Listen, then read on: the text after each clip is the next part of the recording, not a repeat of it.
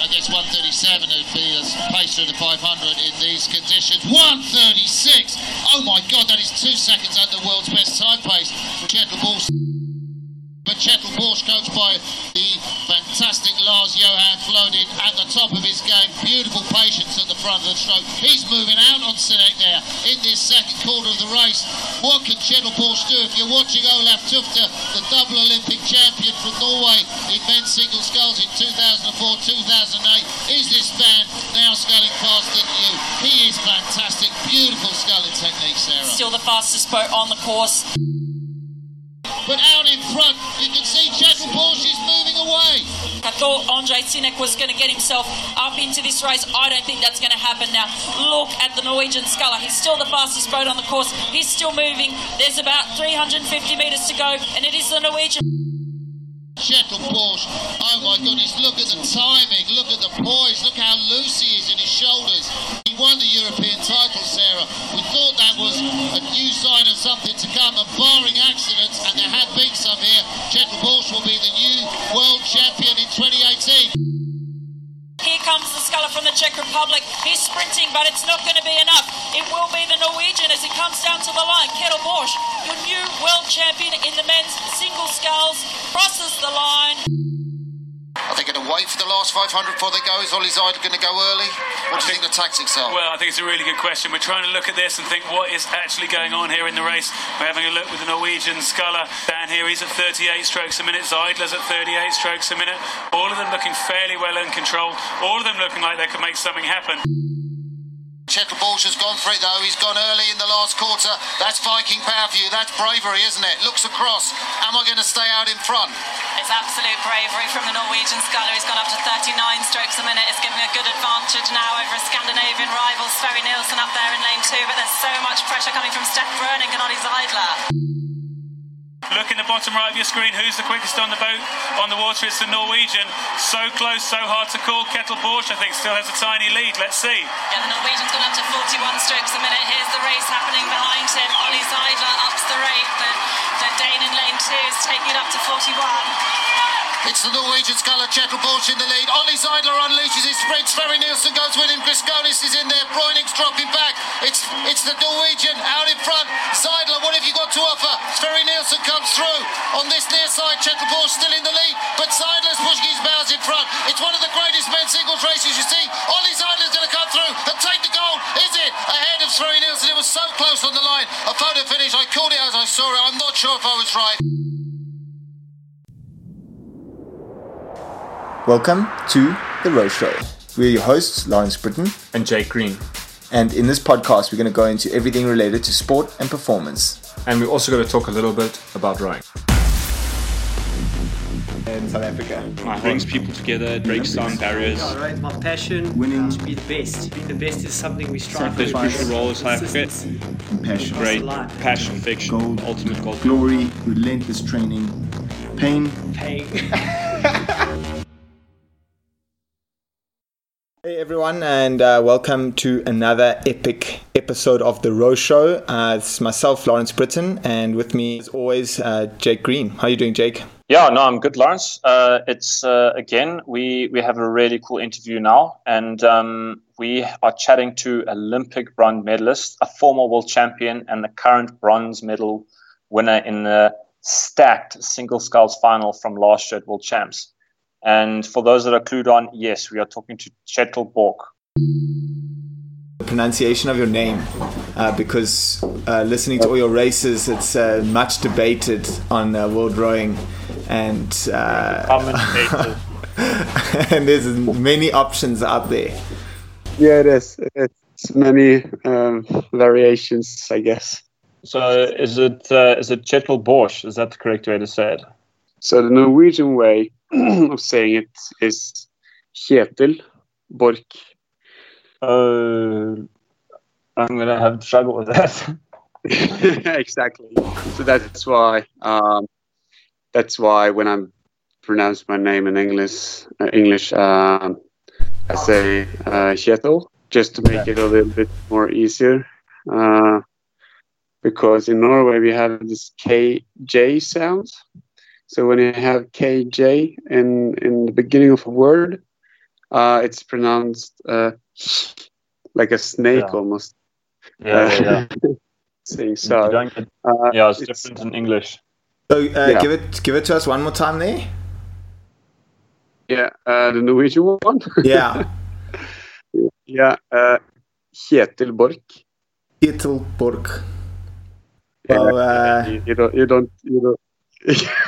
You're one of, you're one of many. You're struggling. yeah, yeah. We, I'm not gonna No, get it right um, straight away. yeah. But you Yeah. can just say, uh, just say Kjetil.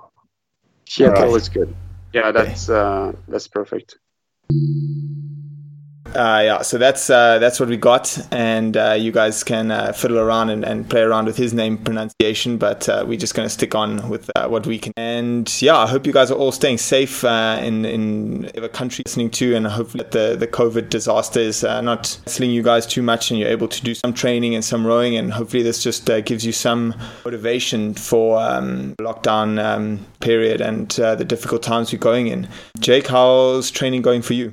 Yeah, I mean it's it's pretty tough, but uh, it's um, it's it's going well. I'm staying nice and healthy, just uh, trying to get something done every single day. I think uh, just trying to maintain the routine is probably the most most important thing.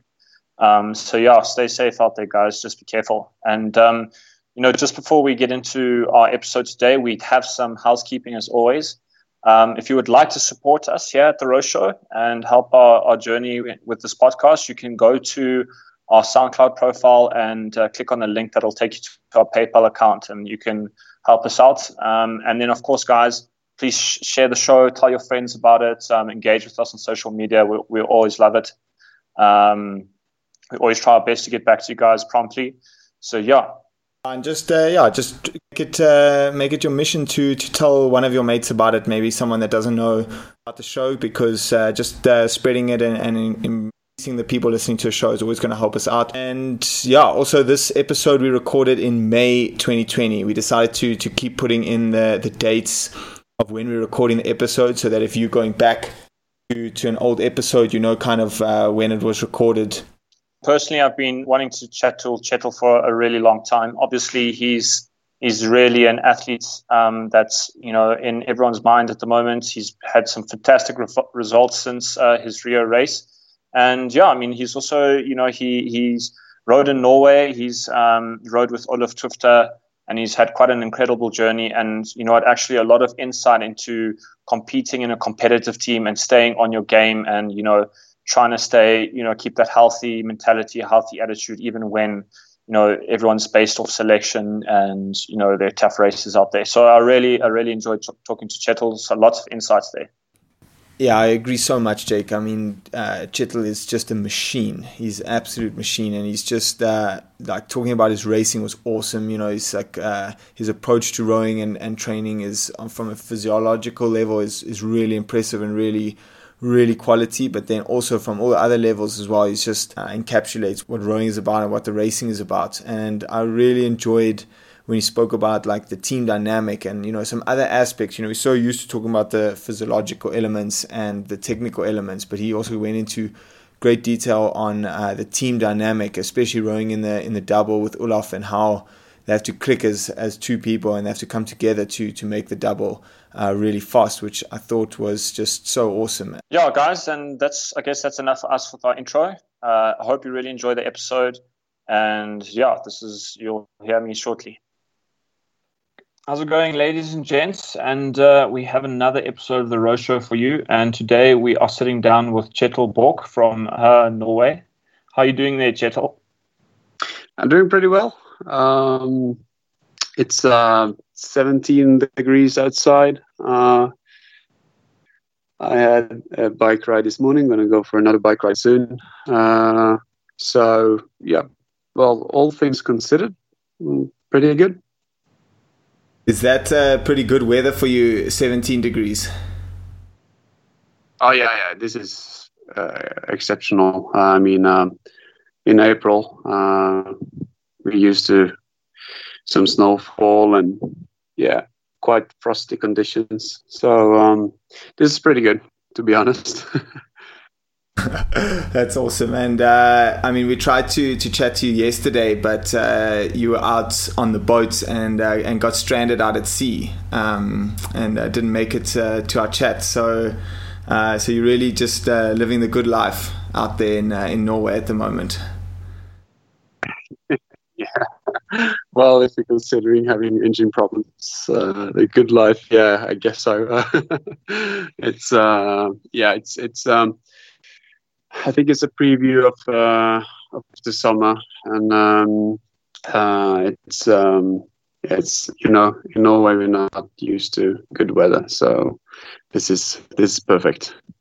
Yeah, I say the I say the good life because uh, uh Jake and I in South Africa we're going into our fourth week of uh, actually nearly our fifth week of lockdown uh, where we haven't left the house. And uh, Jake is on the farm in, uh, in in the middle of South Africa, so he's got quite a lot of space. But I'm in the city, and I literally have not left my house. Uh, for, so, for so many weeks, so um, just the thought of being uh, stranded outside uh, on the water is is is quite pleasant. I would I would take that at the moment over my current situation. But yeah, we're doing okay, and and surviving the, the coronavirus. And South Africa is doing quite well uh, on the numbers side of things. So hopefully we can start to go back to normal towards the end of uh, you know in a week or so's time. Yeah. Yeah. Um, That's good news. That's good news. So, just going on the coronavirus, because I know that you guys did have quite strict uh, measures in place uh, earlier on, but it seems to seems like uh, Norway's got on top of things quite well, and uh, things are starting to to return back to a little bit of normal uh, normality in Norway. Is that is that correct? Yeah. Uh, so it's about one week ago they um, they eased up the um, the restrictions uh, a bit. So, but it's still um, they they um, they tell us to stay at home and don't don't go like if you if you don't have a necessary errand don't go outside. But uh we're we're allowed to go out and enjoy the sun and and stuff. But i think the the hardest thing for for um the norwegian people was that you weren't allowed to go to your cottage in the mountains. And uh, because in norway uh, 20% of the total population owns a cottage. Um, so not being allowed to go up in the mountains during the Easter was uh, maybe the hardest hit for some of the for some of the guys, um, uh, especially when the weather was so good. But uh, we we we we've been pretty lucky, and um, we had uh, well to this day 181 uh, corona-related deaths. So we um, think think we, we did the right measures early. Yeah, it's quite a tricky situation. Um, but t- chat to us a bit about how you know what what the training was going going like before we obviously got into this interesting period of time at the moment, and chat to us a bit about what your training's been like since and you know what what's it, what's it been like? Because I'm, I'm i'm assuming you must have been somewhere on like your pre-competition camps or pre-competition period of training and then must have been quite a big change going from that pre-competition training to suddenly you know the the rowing season is is largely been cancelled and then later on the olympics been cancelled. So chat to us about that transition and what training's been like for you at the moment. Yeah. Uh, so um, we were at the first camp in portugal uh, of the year, and we had a meeting uh, on well, this was the Wednesday before we were going home, so we were going home on Saturday, and uh, we had a meeting, a team meeting, and we discussed the options because we could stay in Portugal, we could prolong uh, the camp uh, and stay maybe 10 days more. But we were afraid that uh, we were put in a quarantine when we got home. So we just rebooked the tickets and got home as fast as possible. And the day after, well, the same day we arrived, like three hours after we landed, they said everybody who's been out abroad the past three weeks have to do a mandatory two week uh, quarantine. So uh, uh, then we realized, okay, they they're gonna they're gonna do some quite steep changes now uh, because we were following the news in Italy and seeing how things were were going there. So um, yeah, no, we were put in quarantine, and uh, I made a gym uh, in my small apartment in Oslo. Uh, it's about twelve square meters, maybe. Um, and uh, yeah, I got a rowing machine there, uh, uh, spinning bike, some free weights, uh, ball, and I guess that's it. Um, so was training inside uh, for most of the time. Uh, we were allowed to go out uh, in the woods, so I did some uphill, like hill intervals in the, in the woods, and also some biking. I think I did one session, but uh, it's hard to to keep a good distance on a bike when everybody's out walking. So I went just out in the woods all alone and ran. So that's um, that's for the greater good, I guess. Yeah, it's definitely. I mean, it's been a big adjustment for for all of us. Uh, it's quite similar situation to to Lawrence and I. We were on our, our pre-competition camp in Lesotho, and uh, we basically sat down, had a meeting, and we decided we needed to go home before you know the borders started getting closed, and uh, we literally went home, and in a couple of days, our president announced the lockdown period. So it's been quite a it's quite a big adjustment, and then obviously hearing about the Olympics is quite a big move, and um, you know what does it what is you know what's the feeling um, uh, what's your feeling regarding the Olympics being post- postponed to next year? And you know, what's the, you know, is there any sort of plan forward? I imagine it's still quite uncertain at this time. Uh, the funny thing is that uh, when we rigged down the boats in Portugal uh, the day before we were flying home, um, I uh, I asked uh, Are Strandli, the lightweight on our team. I asked them, um, "What do you do if they postpone the Olympics with one year?" And Are has been pretty clear that after Tokyo, uh, he's out. He's never going back to rowing. He's just so finished and tired. Uh, so he said, "Oh man, I don't know. I really don't know. I'm gonna eat the pizza. I'm gonna, uh, well, grab a beer and I need a vacation. I need to I need to get away. So um, well, uh, I guess um, Olympics being postponed is um, is a big thing. It's the right thing to do, uh, and also it, it promotes uh, the fairness of sports, meaning that people who aren't qualified get uh, time enough to do so in a fair way and not based on the FISA World rankings from the World Championships, because that would be catastrophical. Um, because I was in the same situation in 2016 because Nils and I didn't qualify in 2015 in Aiguebelette. So when I was rowing double with Olaf uh, in Lucerne for the final Olympic qualification regatta, um, we had we had to place uh, top two to go to Olympics, and I can just imagine the pressure if that was uh, postponed uh, without any set date. And yeah, so I guess uh, the moving uh, postponement of the Olympics is the right thing to do. Uh, and it's a strange situation because it went from four months to the highlight of your career, hopefully, uh, to 16 months. Uh, and that's um, for me, that's a really, really uh, huge uh, change.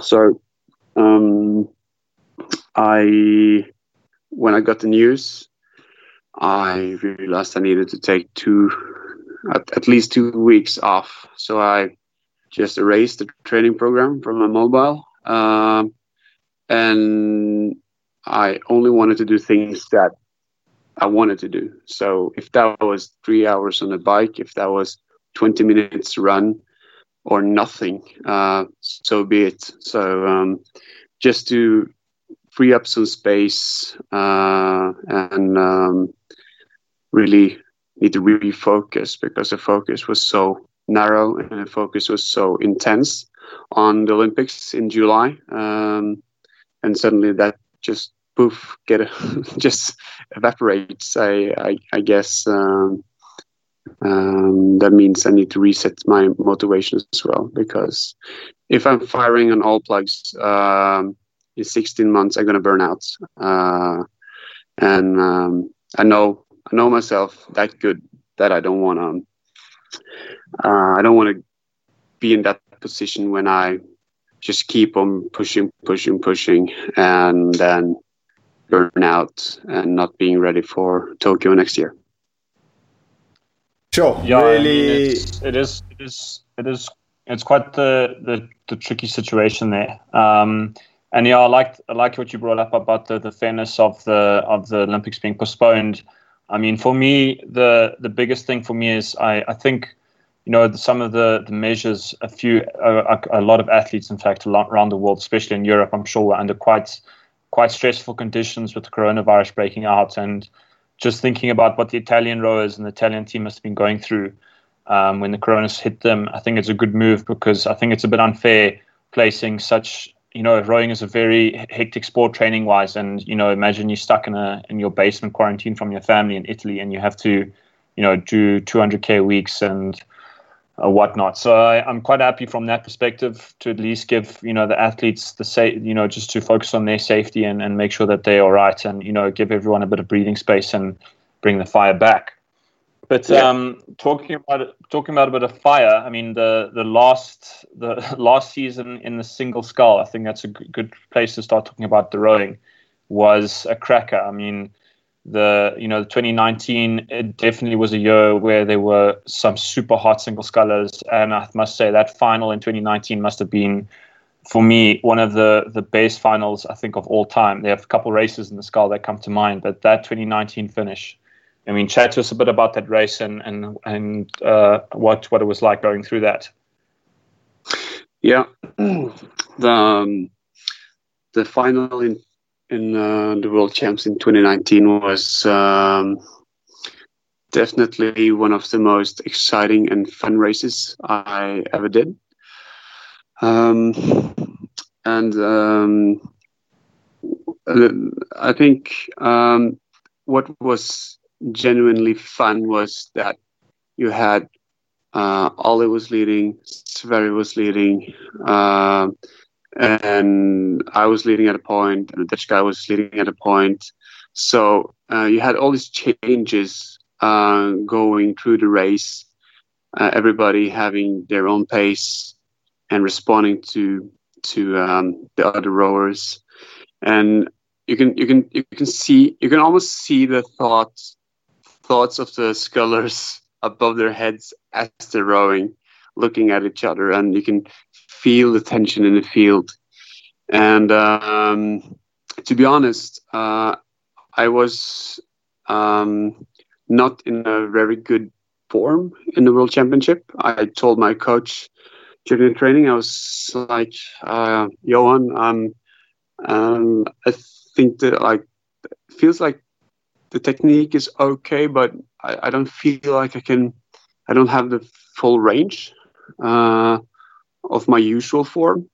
But uh, so we try to trigger it, uh, trigger it uh, throughout the um, championship, uh, and um, uh, that meaning um, in the quarterfinal going out really fast same in the semi, uh, and maybe do a pace that the first thousand that I wouldn't do, just to trigger uh, the system uh, and get some speed. So uh, when we passed thousand meters in the final, uh, I was feeling pretty good actually, and um, and um, closing in on the last 500 I was in the outmost lane, uh, lane six, um, and um, it's it's uh, I, I, don't know it's it's furthest away from the other uh, boats warming up, and the only thing you have is the camera car, hundred meters away. And It's so nice and quiet, I guess. so you you really you, I, I got the time to like focus and be uh, in my own boat and row as I wanted. Uh, but I saw when we crossed the 500, right before the five, five, last 500, uh, I noticed the field really pushing on, and I saw Griskonis also uh, coming into picture. And uh, knowing that my form wasn't the best, I just had to just try and well take a shot and and enter the tank maybe a little bit early, but that was my my best shot. So I went for a, a long sprint, uh, which held out pretty fine, and I was leading and had a really good boat speed and uh, a good rhythm. But um, I didn't have enough fuel on the tank, so I was so damn sure I was placing fifth uh, when I crossed the line because I I had nothing left left. And I guess those of you who uh, haven't seen my my uh, 2018 Henley final, uh, you should Google that and watch it on YouTube because that is how no, you're not watched... supposed to race. yeah, I know. I watched that with against Mahé Drysdale. That was, um, I mean, all all credit to to Mahé. I mean, he's such a legend in the scull. But yeah. I, I, watched that race. That's that was um, that was seemed like you were hurting a bit at the end there. Yeah, yeah. I I was like I was stuck in syrup, uh, and um, because I I I mean, well, I'm not shifting the, the races now, but uh, in the Henley, I was uh, last 600. I tried to keep distance, but it was like I was rowing in syrup.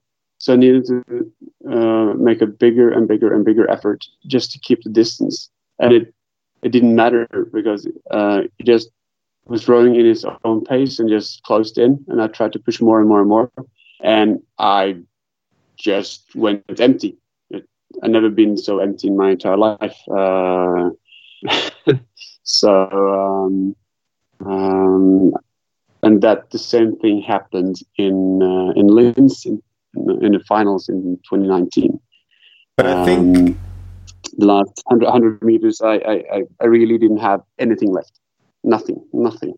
So, uh, um, looking at the video, um, I, I think I'm actually rowing pretty well the last 100 uh, compared to what I uh, thought it would look because I felt terrible but I mean, I think that's uh, it's a big part of the the single is because you're on your own. You know, in a in an eight, if you start feeling like that, maybe uh, the other eight, uh, the seven guys in the boat can can kind of soften that uh, that fade a little bit, or you know, the, the just the momentum of the boat can can hold the speed just for that fraction longer that's needed. Whereas in the scull, you're just by yourself, and and if the juice starts to run out, then there's there's nowhere really to to hide, and the and the and the other guys around you will will take such advantage of that. But I mean that that 2019 race. Um, it's it's interesting that you say that you enjoyed uh, being in lane uh, lane six by yourself there. That you could just focus on your own rowing. Because I was going to say did you feel a bit out of the race? Because obviously there's there's two lanes between you uh, to where the the real action was happening. And uh, and it's just interesting to hear you say that you just really calm in your lane in your race and and really took it at the 500 and yeah I mean your your move through the through the 500 is is really really spectacular. And I mean at 100 meters to go I, I, I watched when I watched the race again and and again I still think oh uh, you gotta you gotta take it you gotta win this thing. And uh, and I know that feeling of just uh, of running dry at the at the end of the race. So I can imagine. But you you look really happy with that race though um, after uh, on the finish line. Yeah. Uh, as I said, I, I, th- I thought I placed fifth, uh, I really, really thought I placed fifth. Uh, so when I saw the scoreboard and I was third, I was uh, pretty happy because I knew uh, I couldn't do anything different in, in, a race. And I was playing with the cards I was dealt, and I did my very best. Uh, and there was no way I could achieve a better result. Uh, so um, for me, it was a 100% honest race, and uh, yeah, I was I was happy. Uh, I'm not happy with the result, but I was happy with my performance, and that's a that's a big big difference. And people who who are only um, who are only focusing on results, they won't get the fuel to uh, propel their uh, pro, pro, uh, what do you call it? progression. Um, yes. Uh, throughout the season.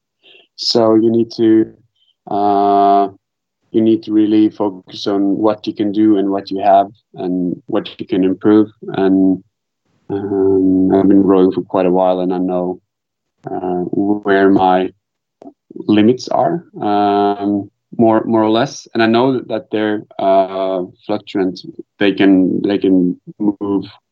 My limits can move all around. I mean, I can be better than I thought, and I can be worse than I thought. But uh, I always push through that limits. Um, anyways, so uh, no, it was an honest race, and um, it's um, it's it's really fun. That uh, we almost have five five boats within one second, and uh, as you said, when when you're running a single and you run out, out of juice, you there's no one no one to carry you home, and uh, so you're just left alone, dying in the field, I guess. and um, uh, that's why a single sculler, you, you really need to to um, um, you really need to get to know uh, the signals your body uh, sends out. So uh, um, without interpreting the signals too much, because you don't want uh, a race to be too intellectual. So, um, but you need to listen to uh, to what your body says, and um, because if you fail, there's no returning, not in a single race. Yeah. So I mean, I really like that. On on you have to you you went out there to achieve your best race and and not it's not about the results. It's about achieving the max that you can achieve. Because if you if you can squeeze everything out, then generally the that's when you get the best results. Um, not the other way around. Not chasing the result and, and hoping you have a have a good race. Um, yeah. Sure. Yeah. I mean, just just so cool though. I can watch that race again and again and again. Um, but I also think an interesting element of of that of the 2019 season is that the results were very inconsistent through the season from from all the the contestants in the scull and in the different regattas because it was I mean there was all the crazy weather in in some of the World Cups and the the results were very up and down. I think people going into World Champs didn't really expect uh, didn't really know uh, what to expect uh, from the racing uh, uh, the, on the on the start of that uh, that World Champs week. Um, yeah, Rotterdam was was interesting to put it in that way. Um, uh, so, um, based on the results from Rotterdam, uh, I knew that uh, Sverri was in a good good form. Uh, also, Sverri was training with me in Norway for about a week, and uh, we also been training, having a few sessions together in a camp in Portugal. So uh, we both know approximately where the other stands uh, when it comes to form and, and capacity. Um, but you know, um, suddenly Damir was up there uh, in the World Cup in Rotterdam, and Ollie was off the charts. I just think that was funny. Um, sorry, Ollie, if you're listening, but it was uh, it, it, was not fair racing at all. Uh, but uh, FISA used the Fairness Commission um, setup, and um, but I mean, time trials when the winds are so uh, inconsistent, it's uh, it, it's it's not fair. It's not fair at all. Uh, but uh, he um, he achieved his goal later in the season, and that's why I can laugh about it. and, uh, Ollie was uh, he was so furious. I feel sorry for him uh, at that point, but uh, uh, as I said, he took both the World and the European Championship gold. So um, in retro uh, perspective, it was quite funny. Um, but uh, I, I, know how it is to be uh, to be um, uh, hit by the fairness uh, rules. I mean, take a look at the semi-final in the London Olympics. Take a look at the semi-final we did in in uh, in Amsterdam World Championship. That was shit. I mean, um, that was um, so many athletes lost the faith in FISA and in what how they managed the competitions and uh, and I well I mean in London I was furious and I was furious also in in Amsterdam in in 2014 so uh, I mean uh, throughout the season last year there was a lot of uh, different a lot of different results. And when we came to Linz, nobody really knew where people were, uh, were going. But I think um, I think people knew that okay, Ali's gonna. He's been angry as heck the past two months after then, so he's been training good. Well, he's gonna be up there. And Sverri, he's pretty good. Okay, he's gonna be up there. And of course, there's never a World Championship final without Synek, so he's to be in there. And uh, yeah, and when it comes to me, uh, I have a steady pro- progression throughout the season. So I was confident that I was uh, going to be up there, but uh, not sure how the others would place. So um, yeah, it was just going into the World Championship. Uh, World Championships last year was uh, quite, quite um, uh, thrilling, to be honest. Yeah, and uh, it's interesting that you you bring up your your progression um, because that is it is when you look at your results, especially from the last two last three years. Um, it definitely seems like you've got you got really, like you said, you got really good progression throughout the season. And um, I mean, in 2018, you started off obviously with a with a, a ninth in the first World Cup, which I mean, I'm sure must have been disappointed, but like you said earlier, you know, it's a you can't take results, um, you know, too literally and, and disrupt your, you know, your your mind space. And then you went to, you know, the second World Cup uh, fourth, which is such much better results, and your Henley final. I mean, obviously, you know, running out a bit of juice at the end there, but it, it must have been a good space for you because you knew that you were getting so much faster. And then obviously becoming the European champion just before World Champs, going to uh, 2018 um, world champs in the Scull, and then you go you go on to win the 2018 single Scull final and become world champion. And very much so, your 2019 season followed a similar pattern. Um, chat to us a bit about that progression, and is, is it something to do with your the training? Um, I know you've also dealt with uh, some injuries, so it'd be great to uh, hear from you what happens there. Yeah, uh, well, it's uh, I think it's become my signature, and uh, to have that progression throughout the season.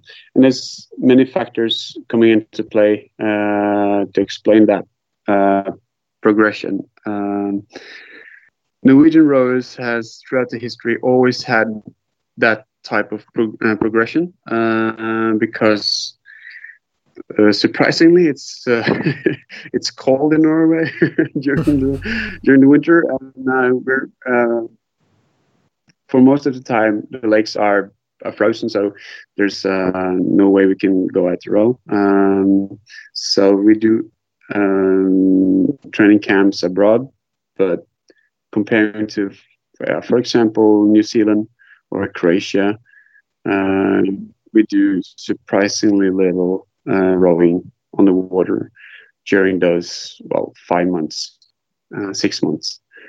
Um, so that put us out of the the technical aspect of what we call form because you can be in great shape but if your technique sucks uh, you're not going anywhere near uh, a final so um, we um, we are lagging a little bit behind. Uh, always, I would say, in the first first World Cups, uh, and I can't remember the first time a Norwegian won the first World Cup. Maybe Olaf somewhere, sometime in the early 2000s. But uh, that's, uh, I mean, I will probably see a unicorn before I die, before I see a Norwegian win the first World Cup.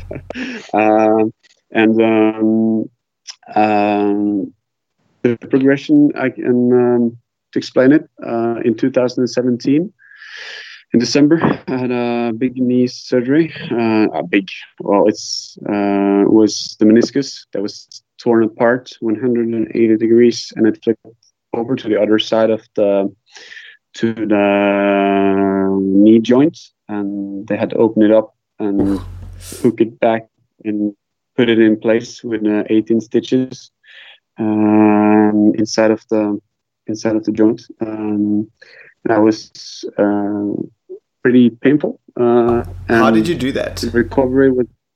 Huh? How? How did How did you do that? Uh, yeah, yeah. Um, yeah. Uh, is that so just I was, overuse, or is yeah, it a specific injury? It's a specific injury, and it's not typical for rowers. Uh, so, um, ironically, I was at the top sports center in Norway, where all, all the sports and athletes have, uh, well, they get um, like physical help, and uh, it's a big training center where we uh, where we meet. And I was having a session with. Uh, with a, a, specialist from uh, London, uh, who's a physiotherapist, and also my uh, my core strength uh, coach from the Top Sports Center. Um, and I was doing a pistol squat on um, what do you call it? I think it's called the a beam. Um, it's like a thin wooden thing you can stand on. It's it's used in athletics or what they call it in the Olympics.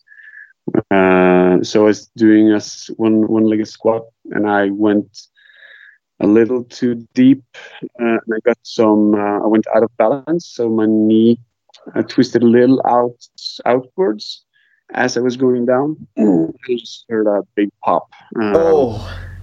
And, uh, oh no! to my other leg, and they said, "Oh." and, oh. and the physiotherapist from England, she was like, uh, "Oh, that didn't sound good, did it?" oh, like, oh no! It's a regular, you know, like cracking your fingers or something. And I tried to do one more rep, and that didn't work out. Um, so I got some ice and uh, cooled it down, and then I rowed uh, uh, 12 kilometers on the erg. And um, then I uh, got an appointment with a, uh, a doctor, and uh, they found out I was uh, torn torn meniscus. So uh, the rehabilitation for that was said to be somewhere between six and eighteen months for a full recovery. Um, so six months for being able to compete and 18 months to be able to like run without getting a swelling and stuff so that was a huge uh, huge setback. So um, and this was in december uh, 2017 and um, so i was more or less just doing silly silly exercises. Uh, i couldn't bike. I couldn't row. Uh, well, I rowed with one leg though. Uh, I did. So my left leg was getting pretty strong. Uh, so um, so the steady progression because I was training a lot, even though I couldn't do much. I I, I did a lot of alternative training, and um, I was quite focused on getting back in the game uh, because it was I wanted to my first single season to be a good one, uh, even though I came out a little bit out of balance. Um, so uh, quite natural the progression throughout the season was um, just going better and better because my my um, starting point was so bad. but um, yeah, and and also. Um, I, I know because you can see from the 20, 13 season when Nils, and I won in the double, we also have steady progression. Uh, and uh, also a progression within the World Championships. So um, I'm quite confident that uh, it almost, I, am not saying it's happening uh, automatically, but it's, I think it's 60% physical the last month going into World Championship, and it's uh, forty percent uh, mental. So. Um, yeah, I, I um, you can say that I'm lying to myself going into World Championship, just saying, "Oh, oh, you are in such great shape, Kjetil." I mean, wow, you're you're gonna make this. So I tried to lie to myself, and I think fake it you make it. So um, uh, it's um, just steady progression throughout the season, and of course we we row uh, more in the summer uh, than in the spring. And uh, yeah, uh, it's like a beer, uh, a bear coming out of hibernation, I guess. yeah, I can. It's. I'm sure it's it's a thing that a lot of Europeans have to deal with, but I can imagine it's particularly particularly difficult uh, in Norway. And um, I just want to chat a bit. You mentioned earlier that 2018 was your first season in Scull. And um, I think we should go into that a bit because that is definitely, when you look back at your results, it's definitely a massive uh, pivotal point in your career. Um, after racing in the, you know, in the double for so many seasons, uh, to make that decision to move from, you know, the double into the scull, which is probably maybe one of the more the most daunting boat classes to change into, and then go uh, in your first season after picking up an injury, winning a world champs that must have been quite an interesting period of transition. Chat to us a bit about you know changing from the double. What are the technical um, the technical um, experience you had moving from the double to the scull, and also what was it like racing by yourself in the scull um, in that season? Yeah, um, um, since I began rowing in 2003, I think uh, I always been sitting in um, a team boat, so a quad or a double, uh, even fours. So um, I was just tired of rowing with other people. Uh, not tired of the people, but I was. Uh, that's a big difference. You know you can get tired of family but you don't hate your family. You just get tired of being with them. Uh, and it's not about them. Uh, no i guess um, i guess uh, i wanted to um, expand my uh, horizon and see what i'm capable of uh, because it's hard to do it in a double uh, because you're um, you're 50% of the crew and if you have a bad day or you may have a bad day, you don't really know how you could perform. Or when you when you good race, you don't know. Okay, was it me or was the other guy who was fantastic today, or was both brilliant? Or so um, I, I, I was just curious to to to see w- what I could do and uh, and uh, also be be alone and focus on myself on my own technique and no compromises no um, uh, no debates whether to do this and that with three with two other persons that meaning my coach and, and the other guy in the boat. So um, but then again uh, i think also going into single is a very steep uh, learning curve because uh, you do something good you get result you do something bad you get a clear result and by that you can eliminate the stupid things to do more easily and maybe in a double or a four where your um, technical um, challenges is kind of uh, um, diluted um, by uh, everybody else's uh, performance uh, and that goes uh, both ways. So uh, in a, in a in a team team boat. So I guess um, had a really steep learning curve, and and um, it was it was nice to just be on my own uh, because after after Rio, I was quite clear that I'm going in a single, and I thought Olaf Olaf was going to take uh, a year off. Uh, uh, because I was taking a year off, and then Olaf said, "No, we're rowing the double." and I said, "You know, I've been sailing in the Caribbean for four months. I'm in shitty form." he said, "I don't care. We're going to row the double," and then we rowed the double, and we it was okay, but it wasn't fantastic, and that was the point. I was like, okay, um, now I, I, I need I need to be to be on my own and um, and uh, yeah, see see how how how good I can do it in a in, in a single. Yeah, so uh, so it's very interesting to see that you like you you chose it because I think a, a, lot of people they get the opportunity and then take it, but uh, you obviously wanted uh, to be in that single, and I, and I think it does takes a special mindset uh, of uh, for people to to get in the into the single, and I really like the idea of how the single is gives you that immediate feedback. Uh, I've rowed in the in the pair most of the time, and I also find that it gives you very clear feedback on whether you're making good changes or, or bad changes.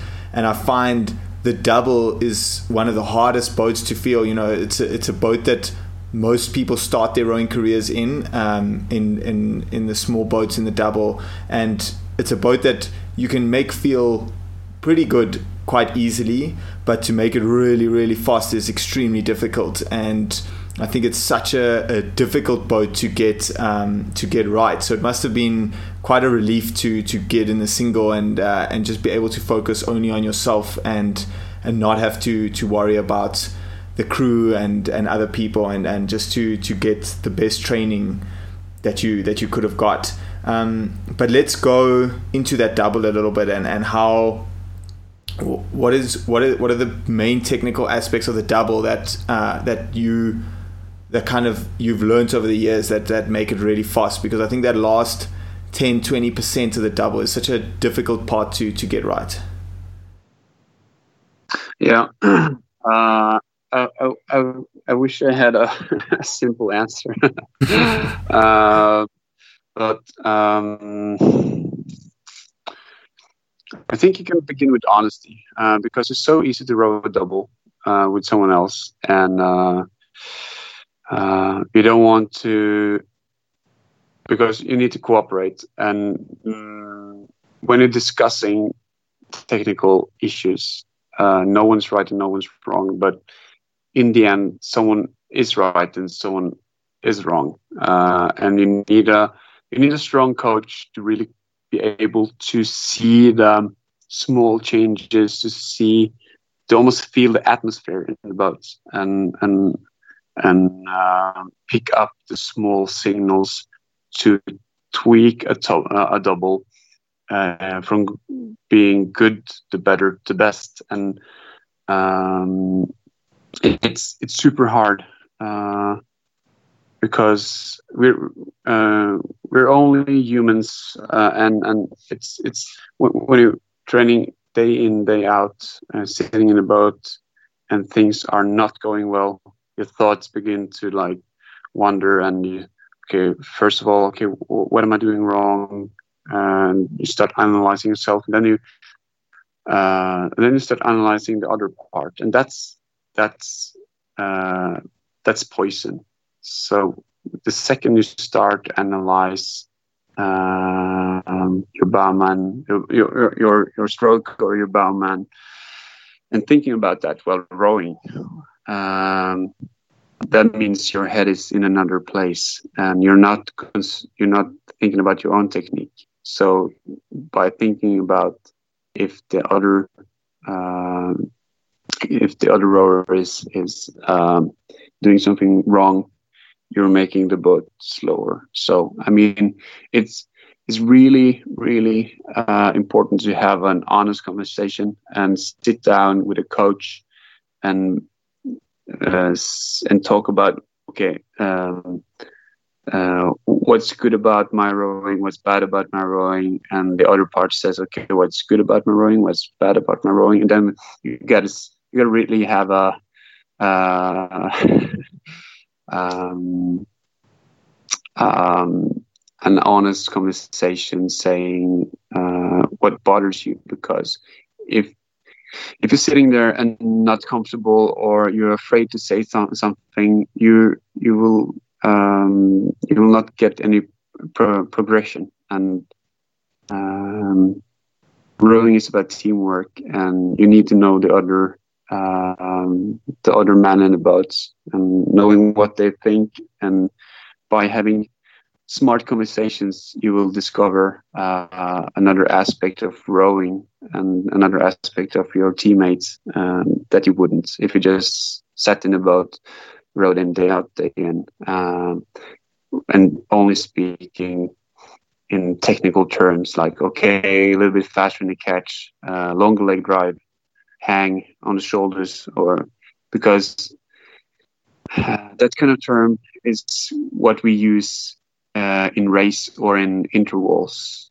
Uh, you need to go into depth, and you really need to um, to find out uh, the small things that can make um, your rowing easier. And it, again, it's it's not it's not an easy answer. Olaf and I had before the Rio Olympics, we sat down with our coach, and we um, and we he uh, we uh, were um, asked to say uh, three things about ourselves that we think we're doing good and we think we can do better, and also three things about the other guy, um, what he could do better to make the boat go faster. That could be, I mean, not uh, not necessarily uh, technical issues. It could be, well, for for Olaf and I, um, I was um, I was um,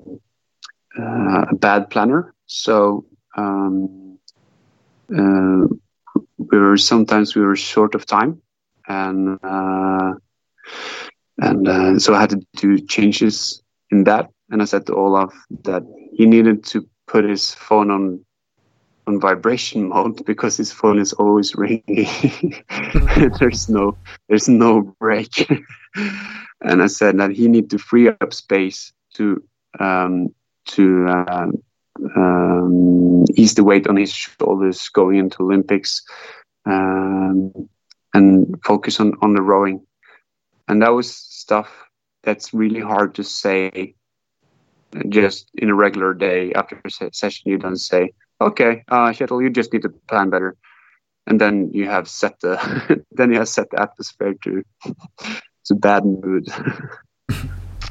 yeah, it's it's it's in it. Yeah, it's I think what you what you're saying there about the the team dynamics. I'm not just rowing in the double, but I think you can kind of take what you said and just um, you, it's very relevant to all manner of boat classes um, in in big teams because I think rowing is such an intense sport. I think you you spend so many hours of your day like in the same environment as as your teammates that um, it's almost like it can swing like a pendulum. If it's going well, then you know it's going really really well. But you know there there are certain dynamics, interpersonal dynamics that pop up that can hamstring you in the boat.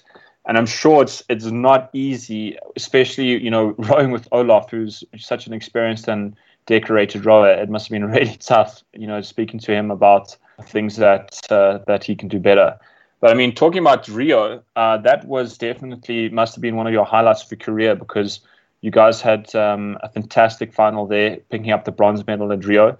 Uh, for you, that was your your second Olympics, and um, you know, I'm sure after a disappointing result in London, you've you mentioned that already. Coming away with a bronze medal in you know the Rio Olympics must have been an incredible feeling, um, and doing it so with Olaf too must have been uh, really a really good experience. Yeah, uh, I learned. Um, Olaf and I we are from the same club, and um, he's always uh, been the guy to look up, look up to, and um, in many ways an an idol.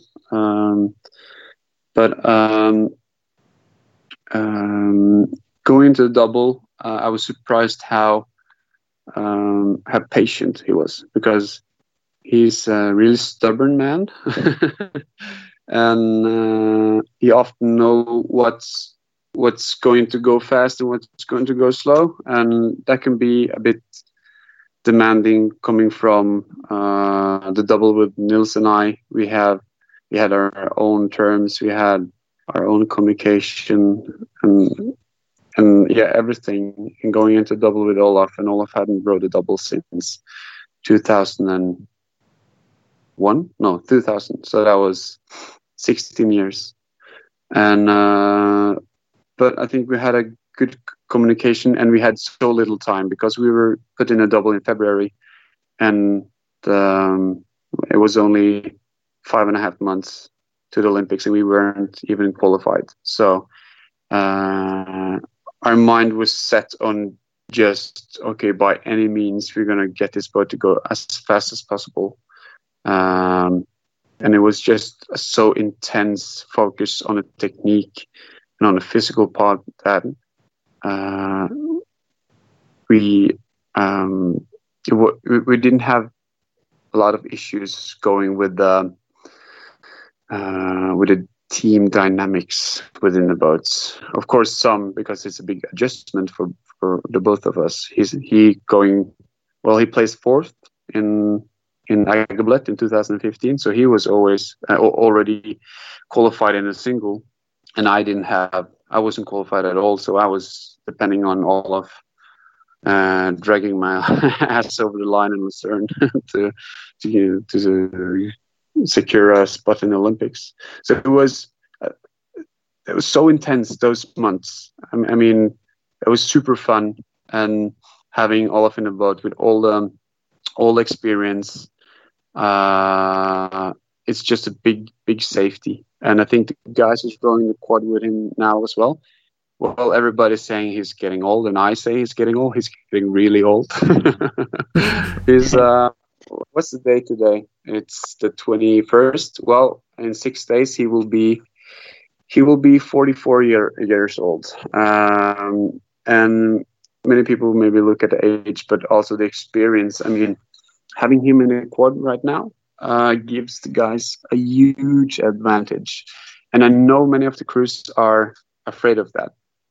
Uh, they don't tell it, they don't say it, but you can see it in their, their eyes because it's never it's never fun to have Olaf uh, in the in the lane next to you when it goes attention go because uh, he um, he is I mean he's mental he's he's he's not if if, if he if he hadn't been doing rowing he would be behind bars or something because he's mental oh, and man. having him in the and he said that himself uh, that he would be a criminal or something if, he, if he didn't get to use the energy and rowing.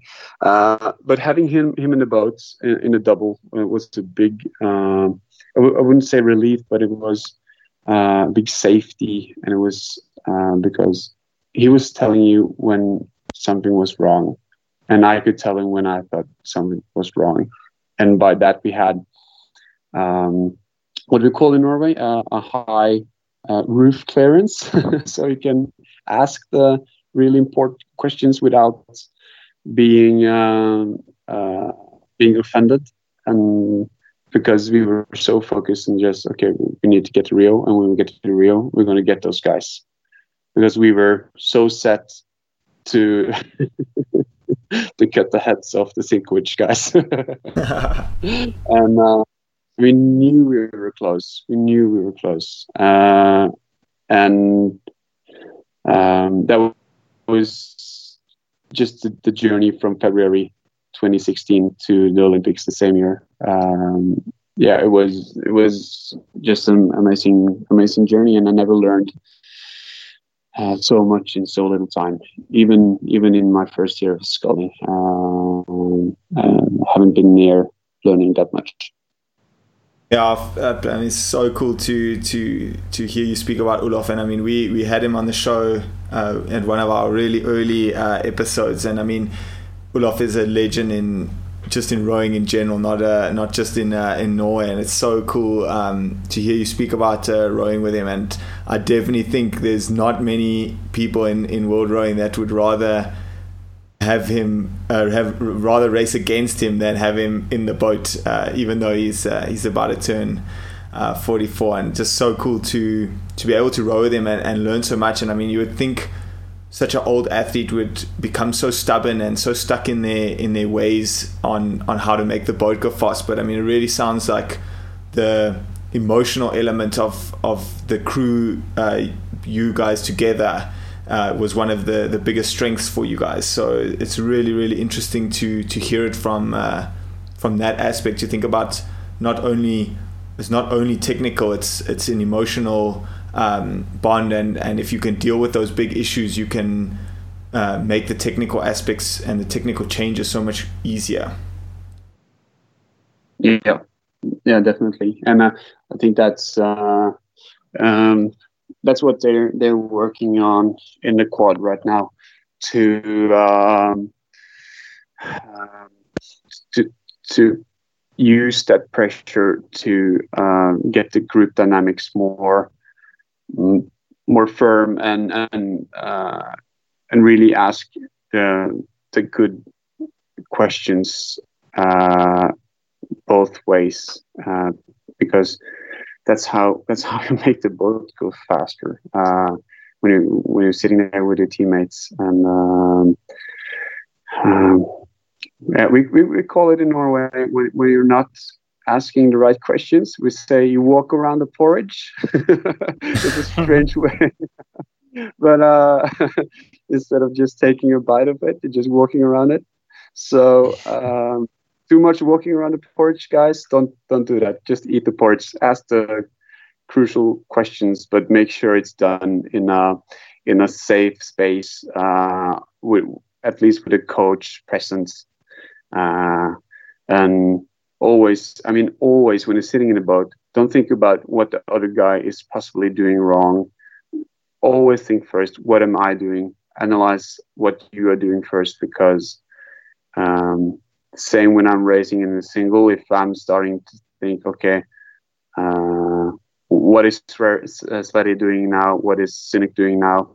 My mind is out of the boat, and I need to be in my boat. I need to be in my head because nothing, nothing can make my boat go faster if I'm not present. Uh, and the same goes uh, in in the um, in the bigger boats, in the quads and such you need to be present in your own head and dealing with your own own issues uh, and that's that's that's that can be really tough for some rowers uh, because you can be so um, you can be so um, sure that you're not doing anything wrong. And then again you can you can be the guys causing the problems so um, uh, yeah, yeah, and and that's why having Olaf in the boat was uh, was a good good change because we just there was a change of change of uh, change of scenery. And uh, we had a, just a fresh fresh uh, start in 2016. So um, definitely he was a good he was a good Kickstarter for sure. Sure, that's that's really cool, and there's some really cool ideas in there. I think a lot of the, the listeners that's going to make uh, make them think quite a bit because you know there's always that technical aspect, and people are so obsessed with rowing the perfect stroke. But you know, rowing is is also so difficult, and there's such a big emotional element, and if you can get the the emotion right, uh, your your mental ability to to make technical changes then improves so much more. Um, but let's talk a bit more on that uh, that Rio race. I mean, what is? I mean, first of all, what's it like rowing uh, with Olaf down the track, knowing that uh, that he can uh, do so much damage, especially in the the second half once the the diesel engine gets going. And yeah, how was uh, your re- your Rio race? I mean, I know uh, the weather was really really tough on your your finals day, and that first half of the race looked looked really really tricky. But you guys still kept it in there and and, and had a good go um, at the end of the race. What was what was that like? Um, it's uh, it's really it's really hard because I, I knew we were in a really good shape. We were rowing pretty well, uh, but physically, um, uh, I was on the top of my game, and Olaf was pretty good uh, as well. Uh, um, I, I wasn't able to look inside his head, and I wasn't about to ask him in the Olympics, "How do you feel?"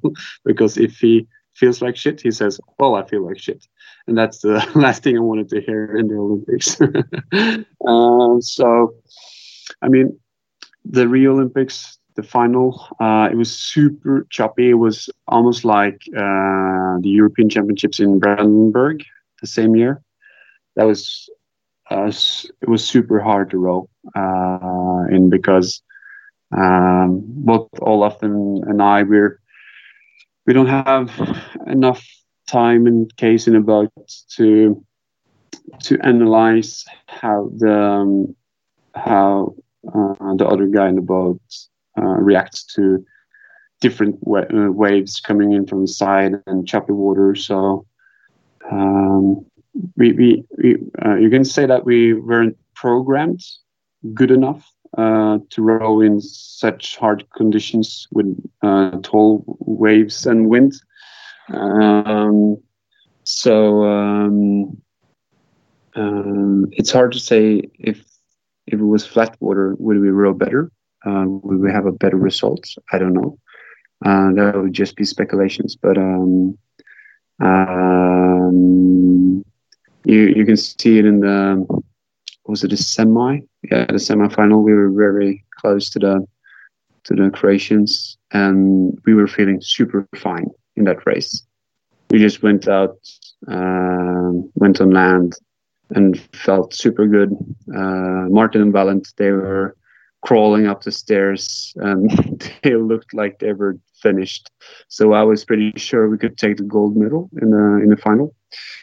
Um, so it was a massive blow uh, having tough conditions because uh, I knew at that point that uh, we haven't had that much training together in rough condition uh, conditions, um, and it would be it would be difficult. But then again, um, that was only the first 600 meters, and I'm last last 1200 meters we just went on we just attacked and attacked and attacked.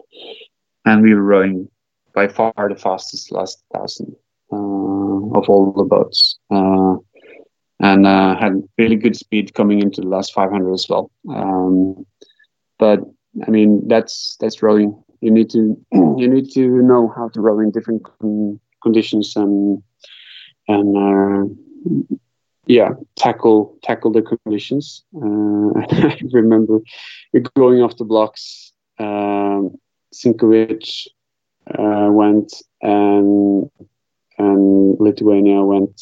I was thinking after 200 minutes, I was like, "Damn, not this Olympics as well." I had that thought for a split second, and after we rode 400 meters, Olaf said, uh, well, translated to English, he said, easy, just take it easy. And I never imagined in my wildest fantasies that Olaf would say, easy, take it easy after 400 meters in an Olympic final. But he did, and it helped. and that's and that's why uh, that, that that's one of the things I'm talking about when having Olaf in the boat because he has so much experience and he has so much competence um, when it comes to different uh, challenges. He always have an answer because he's he's been there before. Uh, in any conditions, in any situations, he's more or less been in every single one of them during his long uh, rowing career. So, um, well, he called easy after 400 meters, and the boat went faster. We rowed cleaner, and we were just getting more and more speed. Uh, yeah, just getting traction and then uh, rowing away from the others and catching up on on the two leading boats. Um, so I think that explains what it means to have Olaf in the boat because um, you need, you, yeah, you, even though you're in a shitty position, uh, position in Olympic finals, you can always turn to something better by doing something that doesn't seem uh, logical because it's Olympic final. You're, you're only logical thing is just pushing through and just do 100% efforts, but you also need some intelligence and some brains, I guess. Yeah, and it's it's really cool listening to you chat up, listening to you chat about the race because I, I remember when we spoke to Olaf, he also he said a similar thing uh, when he was describing what the race was like. That um, uh, obviously was you you know the the Croatians and Lithuanians got off to such a fast start. He just said that you know we just you know calmed it down a bit and, and worked you know in our boat and and just focused on on on your rhythm. Um, so yeah, I mean, it's just such it's such awesome stuff. Listening to you guys uh, talk about listening to you talk about that race because it was you guys had a phenomenal last thousand. You were the fastest. Um, you had the the fastest last thousand of that race. Um, it must have been such a cool feeling getting that um, getting that bronze medal. Um, and just just shifting tact a bit, uh, it's one thing that we Lawrence and I like to talk about is often you know sponsorships um, because I think in the rowing environment that's definitely something that uh, that can be a lot better uh, for a lot of teams and a lot of athletes. And um, you have uh, you know you've been you've got a good relationship with Red Bull. You've you've uh, been sponsored with them. Ch- chat us a bit about what you know what that sponsorship has been like, and you know also if any rows are out there. Give a maybe give a bit of advice on you know how how do you approach uh, something like that. okay, so um, yeah, I've, I've, been on the Red Bull team now since 2014. Um, when uh, Nils and I joined uh, the team, um, how we got into Red Bull was um, a friend of Nils uh, was working at uh, at Red Bull Norway, and um, after 2013, uh, Nils and I had a chat about maybe contacting Red Bull, and then we're like, ah, nah, just we take it later. Uh, and then during the winter of uh, 2013, um, we Neil sent a message, and we had some meetings, and ended up signing a contract. Uh, and I've been in uh, I've been in Red Bull uh, ever since. Um, I mean, uh, in Norway it's uh, in the beginning when when Red Bull was signing the first athletes in Norway. I think it was 2010,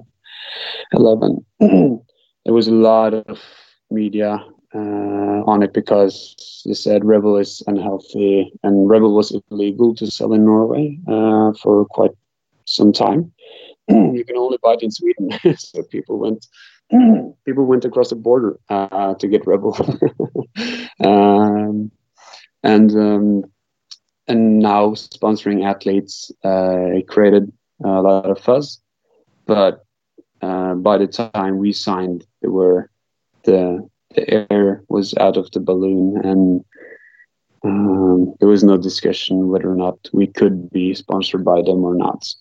so, um, I mean, um, many people are, oh, not many, but some people are skeptical to combining um, uh, caffeinated products and sports uh, and energy drinks. And um, we are uh, in Norway. We are really strict. We do not uh, do commercials for uh, or sponsor uh, athletes under the age of um, 16 with Red Bull. And also you're not allowed to buy energy drinks if you're under 16 and i'm i'm and even though i'm sponsored by Red Bull, i'm i'm pretty clear that um, as a 15 year old um, boy or girl you do not need an energy, drink uh, in general eat healthy and drink healthy and i mean um, that's uh, that that should do it because a healthy uh, a healthy youth do not need uh, an energy drink. So, but I mean, we use it in, in training. We use it as a tool, as as well, many other things uh, to um, to be prime. I, I use I use Red Bull um, mostly in the, um, when we're lifting weights because the weight sessions are so long and I get so tired. so I'm, I'm just I'm ending up sitting in a corner and just yawning uh, because I'm so tired.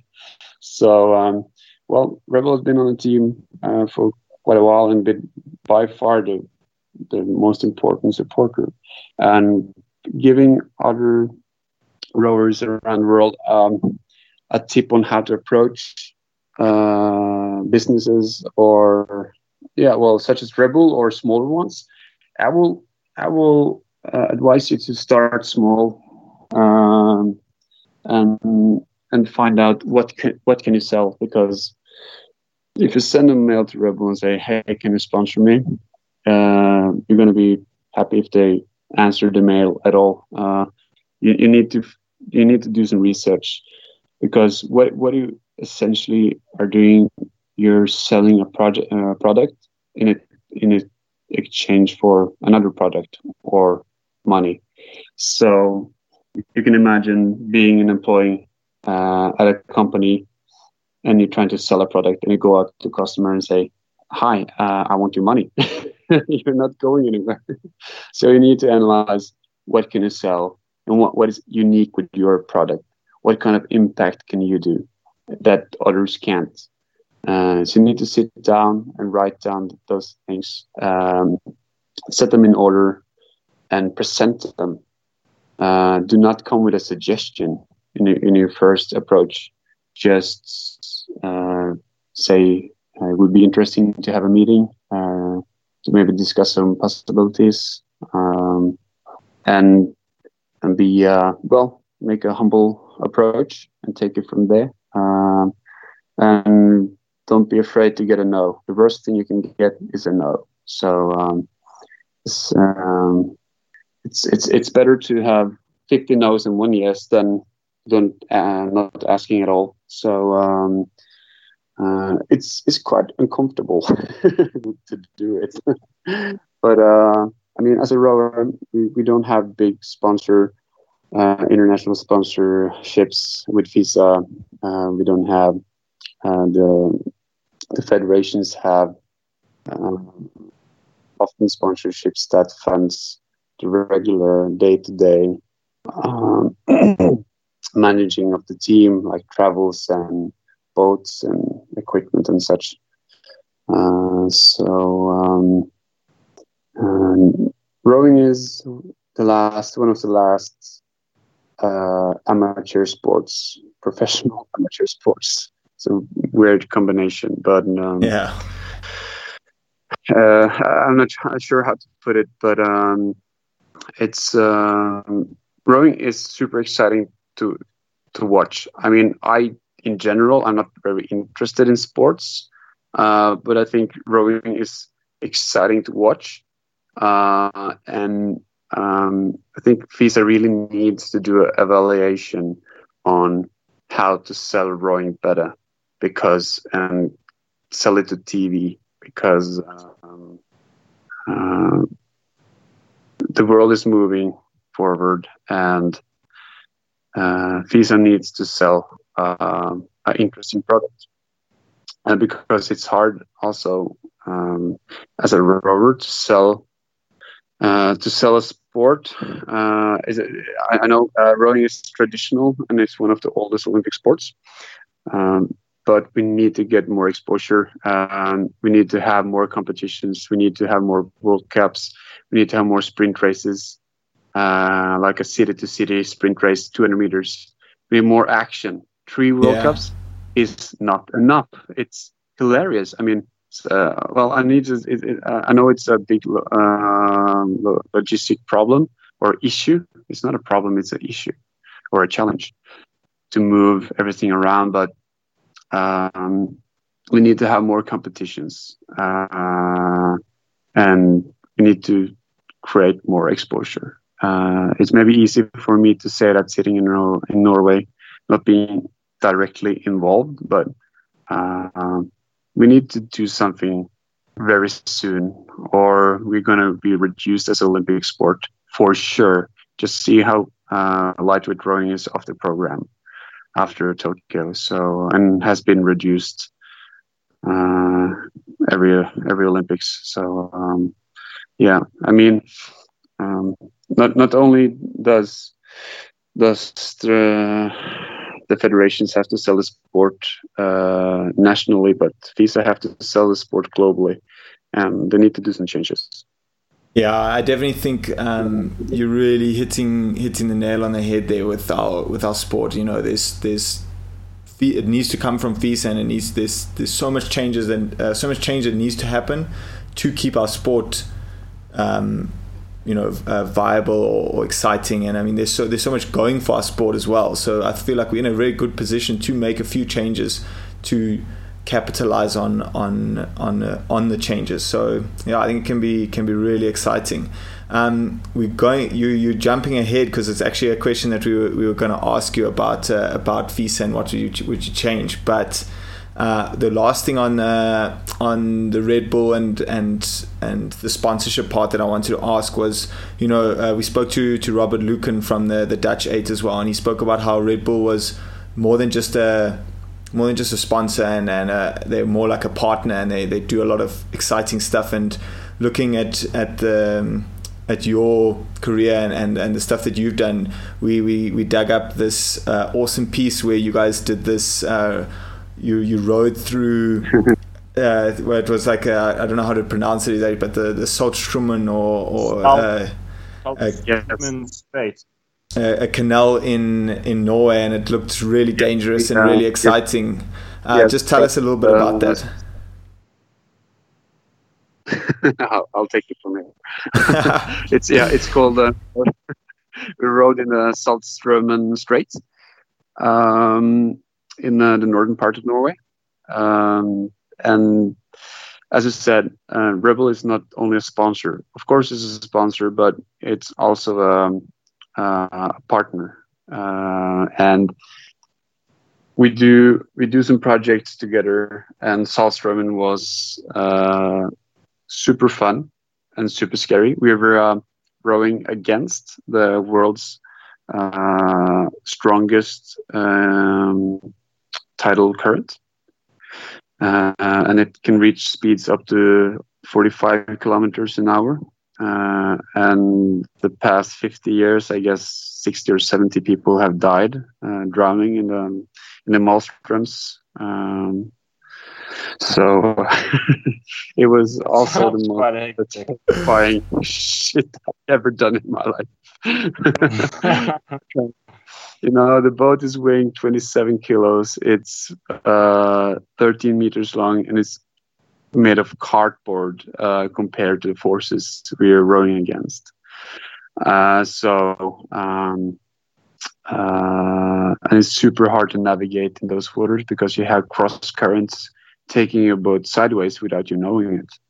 And we were actually uh, from the blades, uh, we were one and a half meter from a maelstrom that was uh, 10 meters in diameter and would probably suck us down uh, 50 meters below the surface if we if we didn't steer clear of it. So um, it was um, it was super scary. it was also super fun. It's a very fun project to do, and um, I think that's uh, th- that's what what's um, separating Red Bull from our uh, other partners uh, because they are so keen to do fun stuff and uh, also challenging us athletes to be creative and do things you wouldn't think were possible or just uh, well something out of this world. And rowing against the world's strongest tidal current is definitely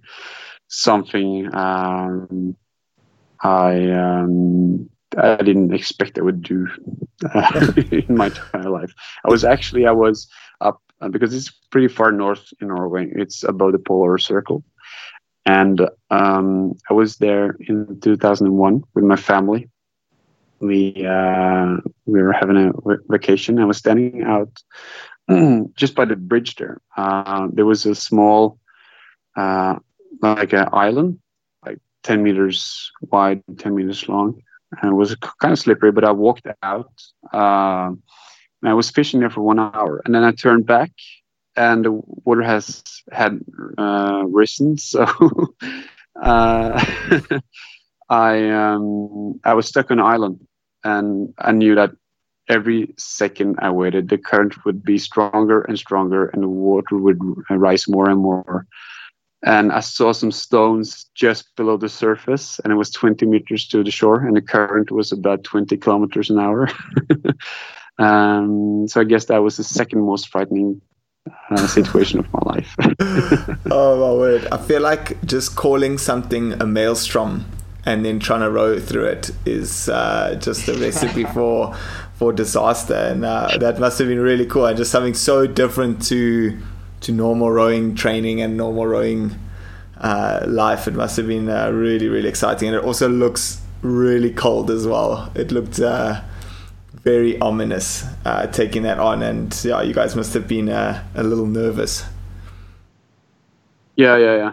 It's actually we had um, we did wear wetsuits so we had seven millimeters uh, wetsuits and uh, also a uh, like a flotation vest, like a wakeboard vest, uh, and seven millimeters. It was about well, maybe five degrees in the air and probably six degrees in the water. Uh, it was so warm you can't even imagine. It looks cold on the video, but I promise you, the sweat was pouring out of the sleeves of the wetsuits. I was literally like just pouring out. Oh, that's cool. And I, I've never been that warm. Like I felt like I was really cooked afterwards. oh. Yeah, I, I, I, I think uh, the wets in the wetsuits. Yeah, I think uh, a wetsuit is probably not the the most ideal um, clothing or you know outfit that that you should wear when you row, considering especially how intense rowing is already. Um, but yeah, I mean that's it's awesome to to uh, hear you talk about that. Sounds like a crazy experience. Uh, but that brings us to the the end of our interview, and uh, we have um, a set of questions called the quickfire questions that we ask every guest on the on the show. So it is your it's your time um, to to run them through. And the first the first question of the set is if you could race any boat class at the Olympic Games, what would it be? Um, instead of well, if I if I like uh, had a pistol to my forehead and had to choose, I would do the um, quad. What's what's talk to us a bit about that that decision because you know I was expecting either the scull or maybe something far out there like the eight. Um, but what's I, what's I, the idea behind the quad? Yeah, I was thinking about the eights, but uh, I'm struggling a little bit to get my um, to get my full potential rowing one just with one oar. Um, it's uh, I don't I don't have a technique yet. So if I had to choose, it would be the quad because it's uh, super fast and uh, I'm more of an explosive guy, uh, explosive guy. So I, I, um, I think I would, yeah, I would dig having a much shorter race than in the single, and it's how, fast and fun. How much, uh, how much sweep have you done, and, and have you raced the the Great Eight in at Head of the Charles? No, I haven't been in the Great Eights. Uh, not yet. Yeah. I'm not. I'm not good enough. no, I'm. Uh, um. Uh. No. I think your time. No, your time will uh, come been... soon. I think. Hmm? I think your time will come soon. Yeah. But you know, I'm I'm more focused on rowing the single in ahead yeah. of the Charles. I want to have as much much wins as possible.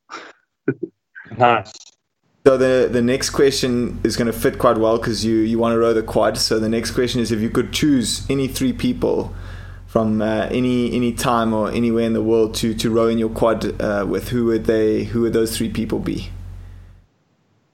Okay. Um, uh, I would have uh, Joseph Sullivan, the stroke of the New Zealand pair double in the London Olympics. Um, I would have. This this was pretty hard. I thought it was pretty easy. take your time. Take your time. I would have um, yeah Joseph Sullivan. I would have um, I think I would have Martin Sinkovic as well. Um, and the last guy, I would have um, uh, Alf Hansen, the Norwegian uh, double from the 70s. oh, you're going way back. Awesome. Yeah, yeah that's that's a that's a big yeah that's a big uh, a big dive into the rowing history there. Yeah, yeah, it is. It is uh, because um, that's a lot of stubborn people, and uh, if stubborn people can be directed in a same direction, um, it can go really, really fast. So I guess that's my that's my pick. Oh, that's yeah, a good quad, actually. No, no doubt about that. The next, uh, the next question out of the set is: um, What is your favorite rowing race that you find yourself watching over and over again? It doesn't have to be one of yours. It can be, it can be any any race. Um,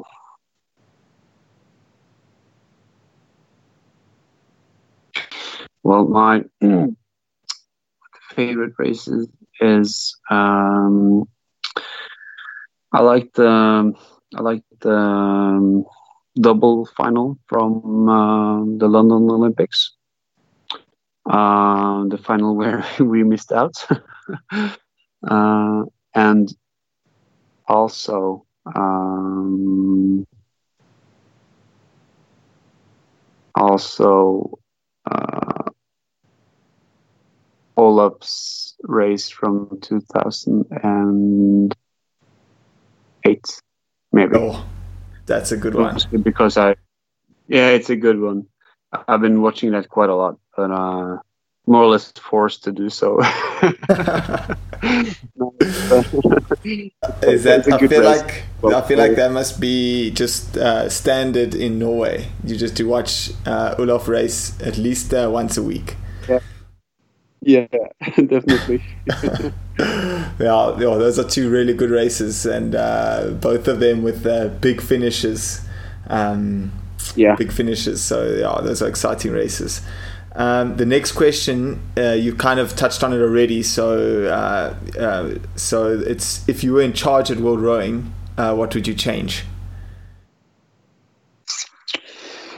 Um, I would implement a city sprint, um, and to make it easy for all. Well, I will based based on based on the previous world uh, championship results uh, and uh, maybe also uh, the score from the first World Cup, have a city sprint with uh, one boat provider um, or two boat providers who drive around the boats uh, around in Europe. Um, and having city sprints between 200 and 400 meters to engage uh, to engage people uh, on site and also uh, having more action uh, yeah. and faster rowing and like a different different like change of setting completely uh, change of setting and so i would probably if if if we were if i were to introduce three city sprints, I would probably still keep three um, the three World Cups. If that was not an option, I would expand World Cups to five races at least. Sure, good options. And, yeah, uh, yeah, and I will. Uh, I would have at least two of those races having uh, being one week apart. So the athletes don't need to go back home, train for a week, and then go back out. So um, so five World Cups where two of the races are within one and a half week or so. Yeah. Yeah, I really like that. Yeah, I think it would be. I mean, I, I think Europe's also like such a good place to have it because you have um, there's such really nice uh, like t- uh, cities there from like a, a tourist touristy point of view, and yeah. uh, I can just imagine having a, a, rowing race, nice short distance. So you know there you know there are not many bodies of water you can find that are two kilometers long, uh, two kilometers long, conveniently located in major me- metropolitan centers. But if you have 200, 300, or 400 meters of water, I bet you that list opens up quite a lot. And I think it would be a huge draw to spectators. I mean, you can just you can look at like uh, the boat race, which is in the middle of on the Thames, in the middle of London. How you know big of an event that is, and uh, it's over such a long distance. Often, you know, the race is decided so early, so the the spectator value there is, is somewhat diminished. But if you have two, three hundred meter racing and people lining the banks, it would be awesome. Yeah, I know. Oh, that's. Uh, I guess it's um, it's a it's a dream I have, uh, but I know it's also a dream all of have. Uh, but we we only been discussing having I- I- invitational sprints like private. But I mean, FISA should look into this because uh, it would be fun for the athletes and it would be well more more to organize for FISA for sure and more expensive. Yeah, for sure. But then you also have a new product, a product that hasn't changed in what 40 years or so.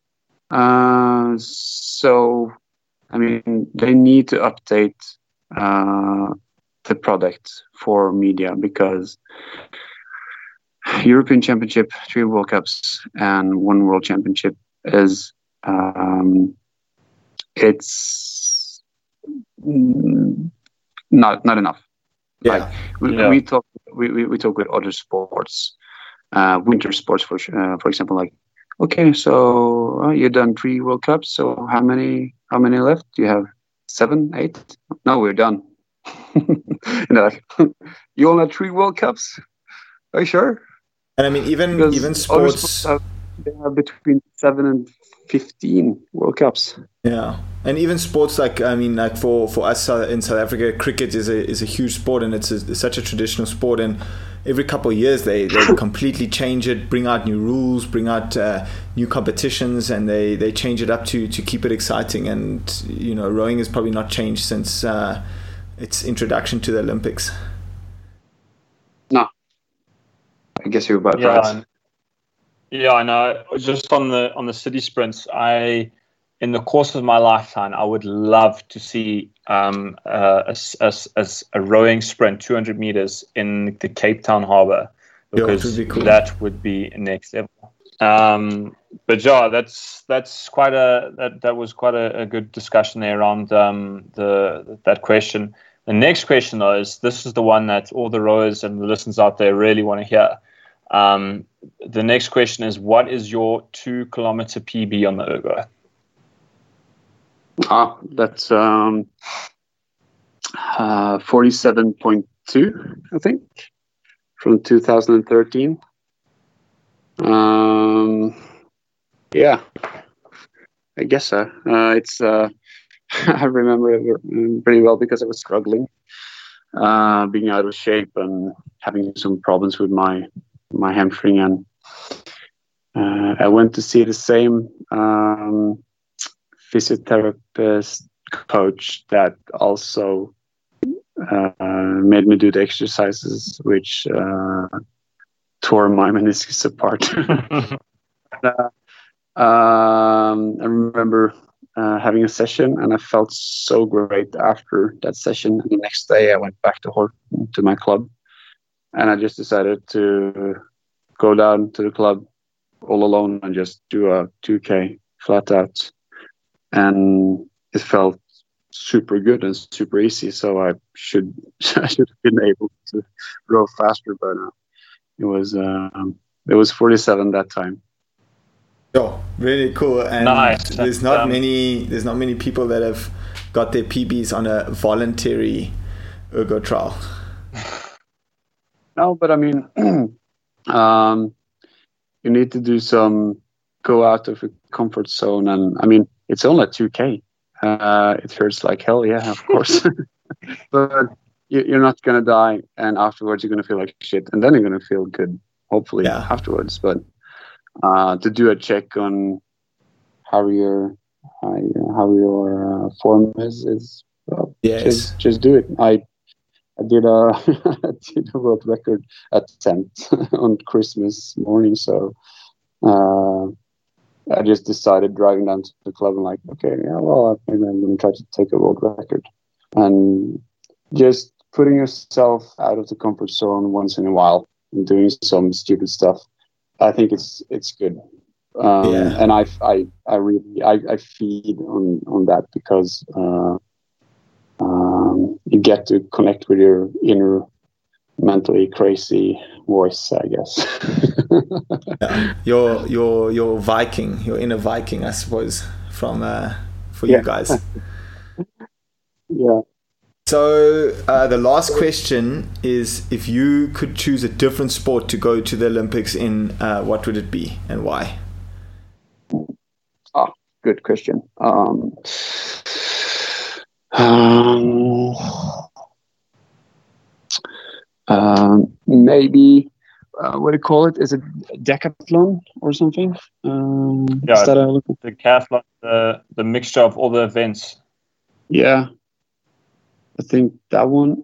Or uh, I would try to. I would love to try bobsleigh. Um, that was actually my plan after um, after Tokyo this year was to try bobsleigh and see how how far I could could go, uh, devoting a couple of months and just see if I had some progression doing it. Uh, if I if I had progression, I would put in a real effort and and see how far I could make it uh, until 2022. So, um, but that's um, I think that's um, not a question anymore now. The Olympics is postponed with one year. I don't have the time to to do that. Yeah. We'll we'll see. So Yeah. yeah, bobsleigh and uh, decathlon maybe. Yeah, we we're about as far away from bobsleigh as uh, as can be. Um, but oh, it looks like a really a really cool sport, and um, and I mean, yeah, it would be awesome in in Norway because I mean, Norway has such a, a good uh, Winter Olympics team, so it, it would be such a good opportunity for you, I suppose. Yeah, yeah, absolutely. Um, yeah, we are a pretty good winter Olympic team.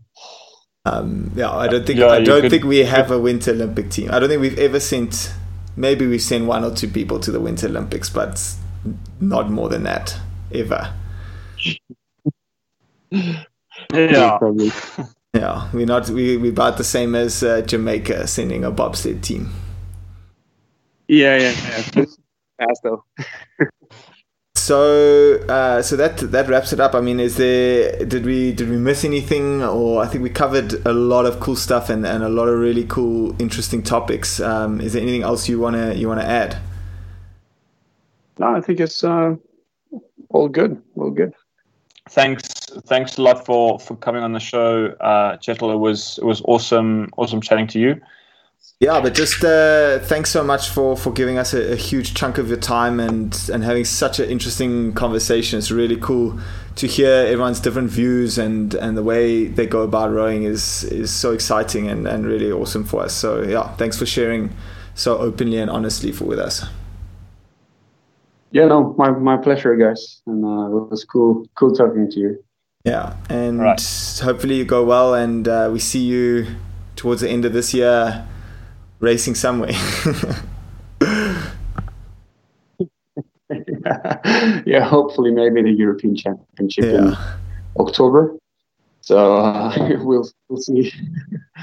Cool. Well, good luck with your with your prep, and if not, we'll see you next year um, for the games. Cool. Yeah. Cheers. Talk to you guys. Bye. Cheers. Yeah. Bye. Cool. So that's a wrap from uh, Jake and I, and yeah, just what an awesome episode. And I hope you guys uh, enjoyed it as much as we did, and uh, took all the secrets and uh, and all that interesting uh, knowledge that uh, Kjetil had, and and I hope you guys put in your bank and can use that at some other point. Uh, yeah, I really enjoyed that that conversation with him. Uh, we had a great time, and yeah, just another awesome athlete um, in the bank of the Row Show. So yeah. Yeah, I mean it was it was a really good interview. I, I loved chatting uh, chatting to Kjetil. Lots of lots of insights from him. Um, and yeah, guys, just closing off. Just don't forget to uh, share us on your social media. And uh, again, if you're interested in supporting us, we do have a PayPal account, which you can find a link on in our, our SoundCloud profile. And besides that, guys, have a um, have a good weekend and stay safe and stay safe and healthy out there. That's for sure, guys. And I really hope that you uh, enjoy the rest of your day and that you're staying safe and uh, managing in the, the difficult time that we're having. Uh, we've got a couple more episodes in the bank, and we they're just going through our in-house editing, and hopefully we'll be able to get those to you guys shortly. So, yeah, stay tuned. Uh, keep your eyes and ears open uh, for the new episodes. Um, but otherwise, that's all for today, and thanks very much for tuning in. We're out. Ciao. Cheers, guys. Jake's out.